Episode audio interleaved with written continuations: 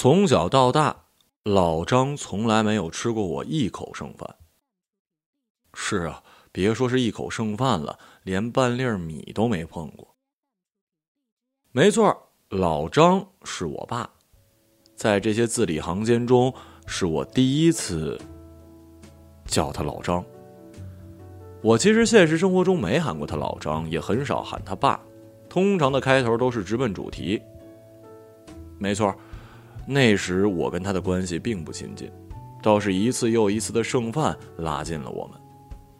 上高中之前吧，我的碗底儿真的没干净过，偏偏我又是一个极其不爱吃饭的孩子，也假设过，要是我能吃又心大，一顿啃俩鸡腿，再来一碗米饭，说不定，哼，是不是你心里也呵呵了？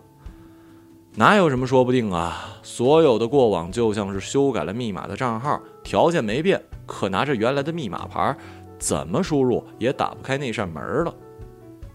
每回我妈不在家，都特兴奋，那感觉就像是期末考试没及格，老师却通知说这次试卷不用签字。对于年幼的我而言，死里逃生大概就是这种状态了，感觉简直爽爆了。鬼门关走一趟，嗯，走了。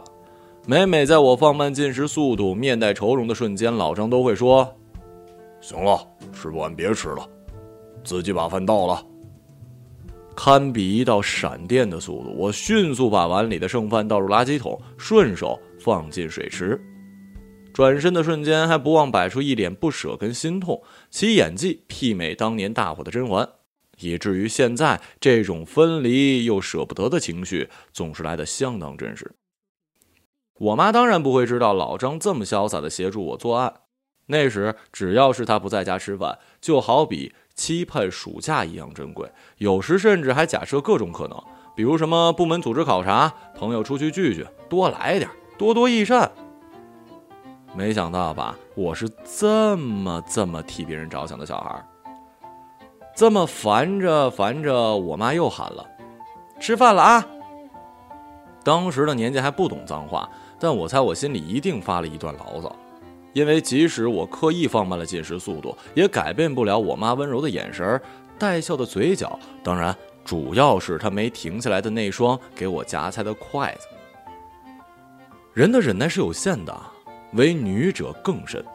起初，我妈采取曲线救国的战略，态度和蔼、安慰加鼓励。后期，我妈实行了谈判政策，以一换一，蔬菜和肉只能剩一样。一旦达到这种程度，我妈的耐心也是快耗光了，加血复活都不能召唤回来那种。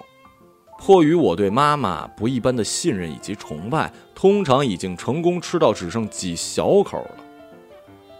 我妈一定是亲妈，总是不说话的默认我吃不完的举动，但我从来没有认真的看他帮我吃过剩饭。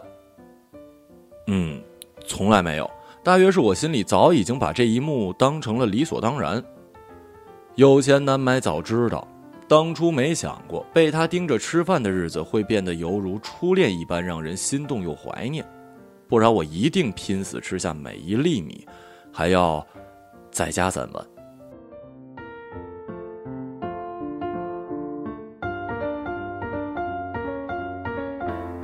这几年每次快回家的时候，我妈隔三差五就打电话：“妈，有事说事啊，最近可忙了。”我妈就在电话那头顿两秒，啊，没什么事儿，呃，就看你最近回来了，问你想吃啥，我好提前准备。我好像真的想了几秒，但最终还是说，随便吧，什么都行。最近减肥呢，吃的少。黄豆炖猪蹄儿、麻婆豆腐、水煮鱼、清炝平菇、洋葱炒肉丝、油焖大虾、青笋烩胡萝卜、油炸小黄鱼儿、玉米排骨汤。无论何时回家，一桌爱吃的菜就像是云村里的收藏歌单，自动播放，却首首都是红心。现在的我再也没有剩过饭，吃的干净之外，还会跟我妈说，还想再喝一碗汤。倒是她现在吃的少，那么几口早早吃完，一边给我夹菜，一边说谁谁家孩子去了政府工作，谁谁小时候跟你一块长的，谈了个对象。我看了，性格还没你好呢。我大快朵颐，来不及对他的评价回应，只是说：“嗯，帮我挑只有筋的猪蹄儿呗，好好吃啊。”一个叉打过去，我妈的话题就回归到这猪脚上了。我这是放了玉米一角的，有点香甜，是不是？真好，这种感觉真好。其实关于你跟我说的那些邻里间的小事儿，我都不记得了，但我记得每一道菜里你的味道。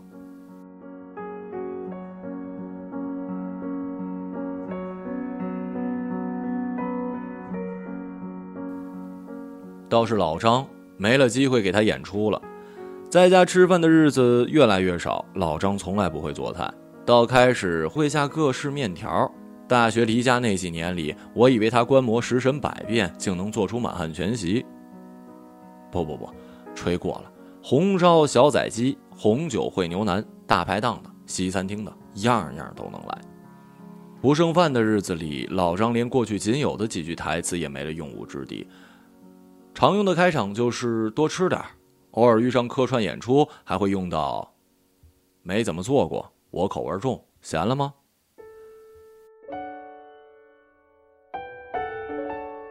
一定是打开的方式有问题，压着内心的小小感动与惊喜，我的嘴边只蹦出了一句：“以后少放盐，小心高血压。”小时候的兴奋全然没了，留下的是一些失落跟无奈。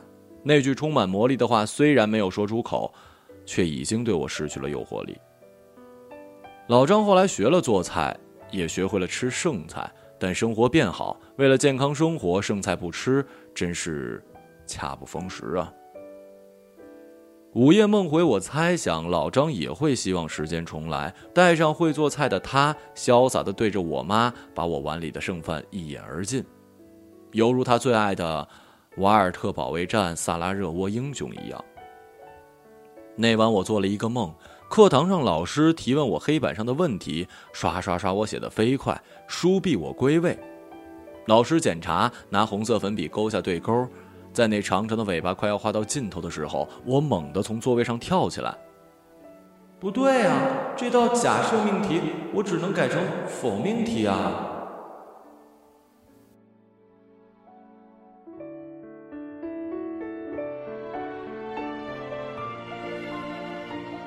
后来我遇见了一个人，在微辣的肉丝炒面里，在油光四溅的大盘鸡里，在每一盘肥瘦相间的梅菜扣肉里，在每一只我啃不完的甜筒里，他都不动声色地解决我的残羹剩饭。那时我还没见过老张吃剩菜，第一次有人吃了自己的剩饭，简直就是 unbelievable，而且对方还是一个男孩子，顿时就震惊了。与其说是震惊，不如说是被打动吧。这种不用担心的日子，一下子让我觉得倍感安心。让你真正感动的，从来都不是什么惊天动地的大作为，不是万人共赏的山盟海誓，不是你指月为证的那些“我爱你”，是我说别做了。就算你再做一百次，我也不会动心。但是第一百零一次的时候，我他妈还是哭了。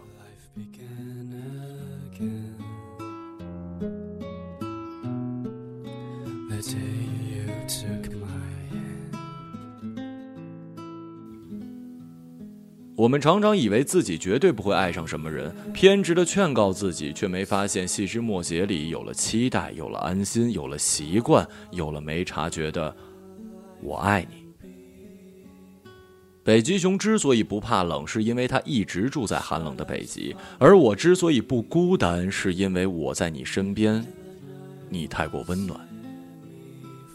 一瞬温暖，是你眉宇间宠溺的目光，是你吃下第一口我碗里的洋葱，是后来你从未厌倦的做着每一件小事儿，没来得及还给你温暖，总说谢谢你。没过多久，光盘行动口号不知被谁提起。作为一名积极的入党分子，我决定以身作则，从坏习惯开始，就要从坏习惯改变。朋友们都以为离开了帮我光盘的你，这次挑战势必要以失败告终。但行动力满星的我，其改变成效远远超过大家想象。再后来，我遇见了一个会警告我浪费可耻的人。剩饭的毛病也改得差不多了。一个人也可以认真的吃个饭，尽己所能的做到光盘。每次吃饭前，他都提醒我，浪费是可耻的。在每一盒浓稠的酸奶里，在每一盘鲜嫩活泼的香辣牛蛙里，在每一个金黄锃亮的煎饺里，在每一片皮儿薄油亮的片皮烤鸭里，我们提醒彼此：美味转瞬即逝，浪费可耻，活在当下。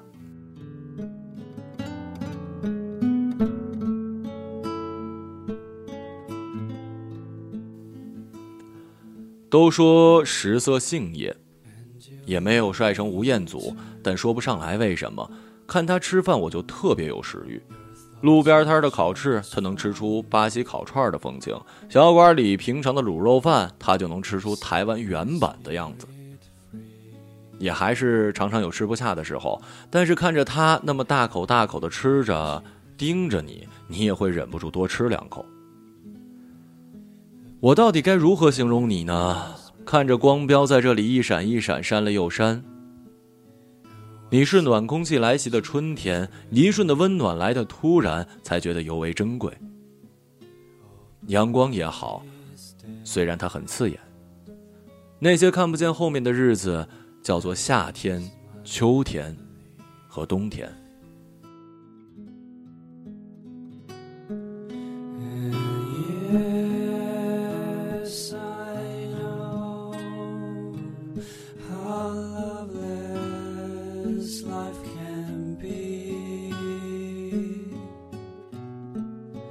Shadows follow me,